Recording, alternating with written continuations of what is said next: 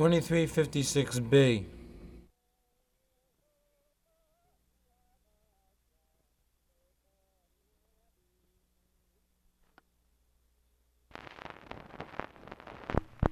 There's not one on the river McCluskey did fear as he swung his goad stick o'er the big spotted steer.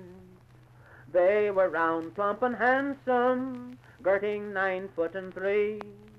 Says McCluskey the Scotchman, you're the laddies for me. Its next came Bull Garden, though skidding was full. As he hallowed Hush to his little brown bull. They were short-legged and shaggy, girting six foot nine. Two lights as the foreman to handle the pine. It's three to the thousand, our contract is called. Our hauling is good and the timber is tall. McCluskey declared for to make his day full that he would skid to the one of those little brown bulls. Oh, it's now, says Bull Garden, that you cannot do. Though I well know your steers are the pet of the crew.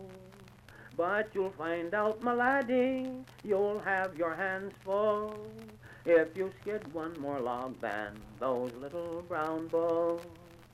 The day was appointed and the time it drew near for twenty-five dollars their fortunes to try. Both eager and anxious, the morning it found the judges and scalers all there on the ground.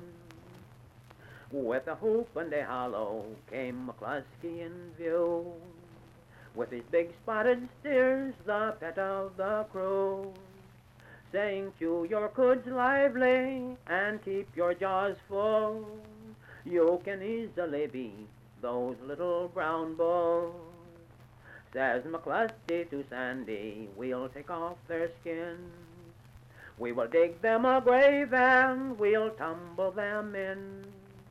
We will learn the damn Yankees to face the bull Scotch. We will mix them a dose and we'll feed it to them hot. It's next came Bull Garden with a pipe in his jaw. With his little brown bull's a cud in each jaw. 'Twas little did they think when they saw him come down that a hundred and forty he would turn around. Oh, it's now, says Bull Garden, with blood in his eye. This day we're to conquer, McCluskey or die. Says John to Bull Garden, you need never fear, for you will never be beat by those big spotted steers.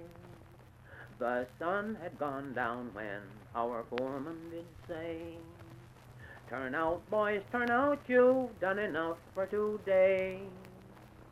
We have counted and scaled them, each man to a T.